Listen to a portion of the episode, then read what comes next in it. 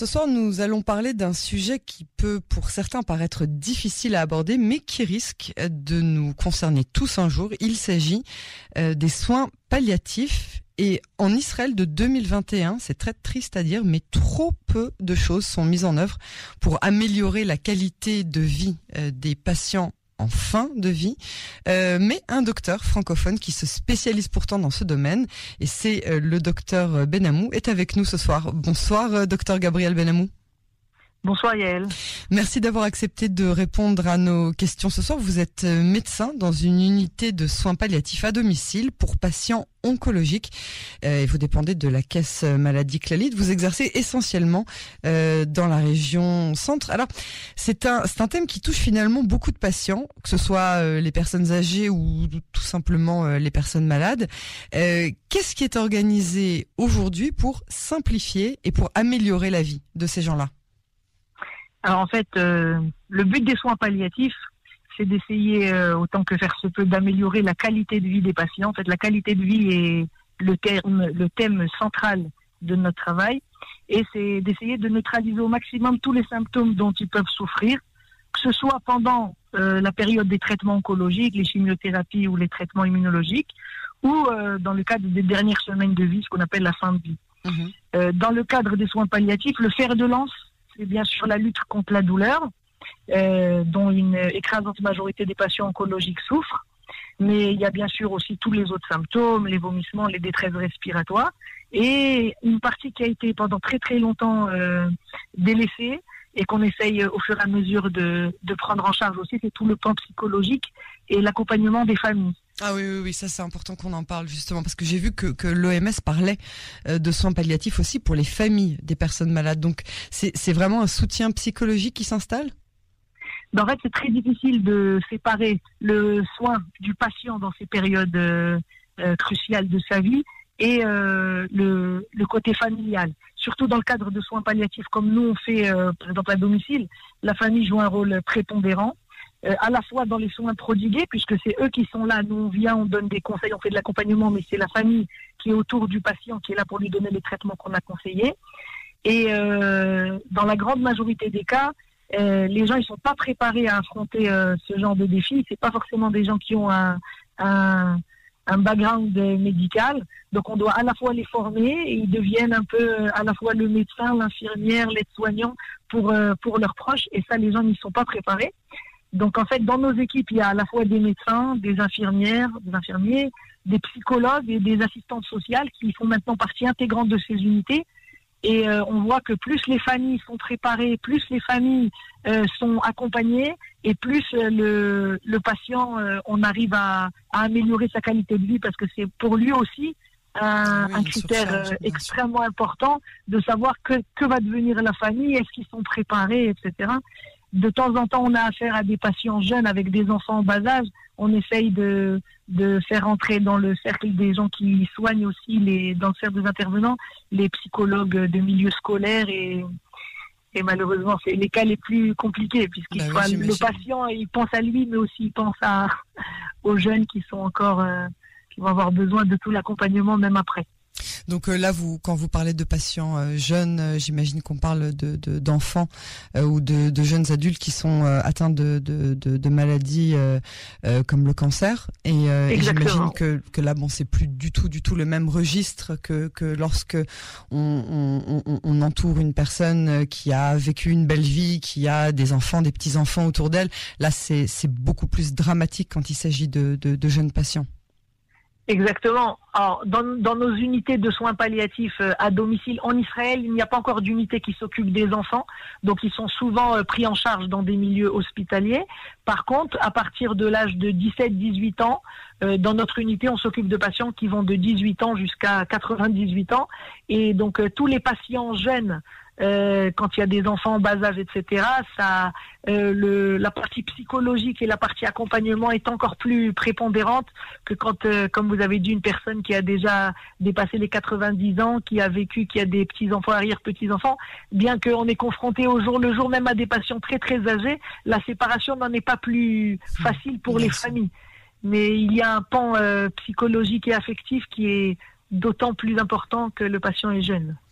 J'imagine. Alors, vous avez euh, donc accompagné de nombreux patients en fin de vie. Vous avez dû tirer beaucoup euh, de leçons de vie, et j'imagine que ça doit être euh, particulièrement émouvant. Vous avez quelques anecdotes qui vous qui vous sont restées gravées? Oui, des anecdotes. On y est confronté quasiment tous les jours ou toutes les semaines. en réalité, c'est une discipline qui est très très difficile d'un point de vue émotionnel souvent, les gens nous disent qu'est-ce que vous êtes euh, débrouillé comme métier? mais, mais paradoxalement, c'est extrêmement enrichissant d'un point de vue euh, humain.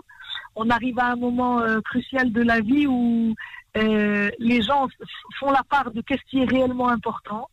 Et moi, je sais que personnellement, ça m'oblige jour le jour à relativiser les petits tracas du quotidien et surtout de savoir que le temps, c'est la chose la plus chère qu'on a. Quand tout va bien, quand il y a la santé, quand, quand tout tourne comme on l'a pensé, alors euh, on a l'impression que le temps est infini.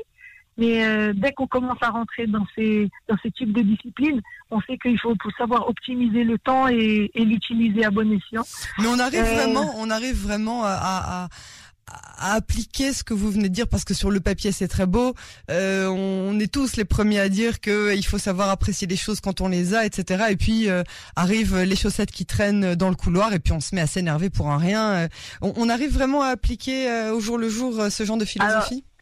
C'est sûr que quand la philosophie, on y est confronté euh, une fois de temps en temps, alors après le, quotidien reprend le dessus. Mais euh, au jour le jour, je vois entre une dizaine de patients dans des situations euh, très compliquées et, en fait, c'est que ça fait partie intégrante de mon quotidien. Je dis pas qu'on s'énerve pas pour des choses sur la route ou des. oui, mais rapidement, on, prend deux petites minutes de réflexion, une petite respiration, et puis euh, on se rappelle ce qu'on a fait le matin, et puis ça permet de remettre les idées euh, dans la proportion qu'ils doivent avoir. Euh, des anecdotes, comme je vous ai dit, il y en a beaucoup. Mais moi, ce qui me marque le plus, et en fait, au début, j'ai eu du mal à, appréhender ça, et en fait, avec l'expérience, euh, c'est que de temps en temps, on voit des patients dont l'état de santé s'aggrave très rapidement, et souvent, les familles nous demandent, d'après vous, on en a pour combien de temps? C'est une question qui revient souvent. Et avec l'expérience, on arrive plus ou moins à savoir s'il s'agit de, de jours, de semaines ou des fois Et puis des fois, on est surpris parce qu'on pense que c'est une histoire d'heures ou de jours, et on voit que malgré que l'état de santé, enfin que la, vie ne tient plus qu'à un fil, on voit que les gens tiennent plusieurs jours, voire des fois plusieurs semaines, et des fois c'est extrêmement surprenant. Et avec l'expérience, on s'est rendu compte, alors moi surtout en tant que personne croyante et religieuse, euh, on s'est rendu compte que souvent il y a quelque chose qui les retient.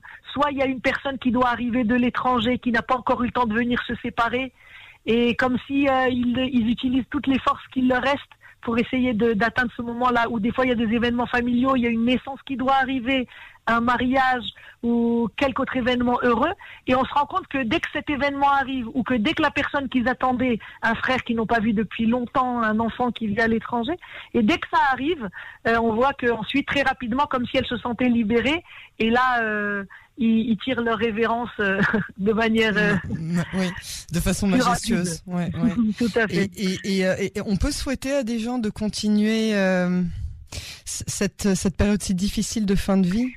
Alors, de s'accrocher à un fil, comme vous, comme vous le dites. Exactement. Le problème, c'est que on arrive dans des périodes où, comme on dit, les choses qu'on comprend pas sont plus grandes que les choses qu'on comprend. Et, et, en réalité, alors souvent, elles sont dans un état où on a l'impression qu'elles sont pas conscientes. Ça veut dire elles ne, elles ne communiquent plus. Euh, on a habituellement, on a déjà passé une période où on les a déjà équilibrées d'un point de vue douleur, d'un point de vue respiratoire. On a l'impression que c'est, euh, il y a juste le cœur qui bat en réalité, mais on, pour des gens qui sont croyants comme moi, je pense que l'âme, elle a encore, euh, tant qu'on l'a pas, tant que la personne n'est pas, n'a pas complété ce, qu'elle avait compté faire dans, ce monde, elle est encore là. C'est quelque chose qui est difficile à, percevoir, mais on y est confronté, mais quasiment euh, toutes les semaines. Quasiment toutes les semaines. Les gens, ils attendent ou l'événement, ou la naissance, ou euh, c'est vraiment quelque chose qu'on voit au quotidien. Et euh, vous, vous, vous êtes venu vous installer en, en, Israël il y a tout juste euh, cinq ans. En France, vous étiez euh, spécialisé en hématologie. Est-ce que vous avez, vous auriez pensé un jour que vous vous recycleriez, si j'ose dire, dans ce domaine des soins palliatifs? Alors absolument pas. D'ailleurs, c'est une des, des discussions que j'ai souvent avec mes anciens collègues. euh, ou ceux qui sont montés en même temps que moi, mais qui ont continué dans, dans leur discipline ici.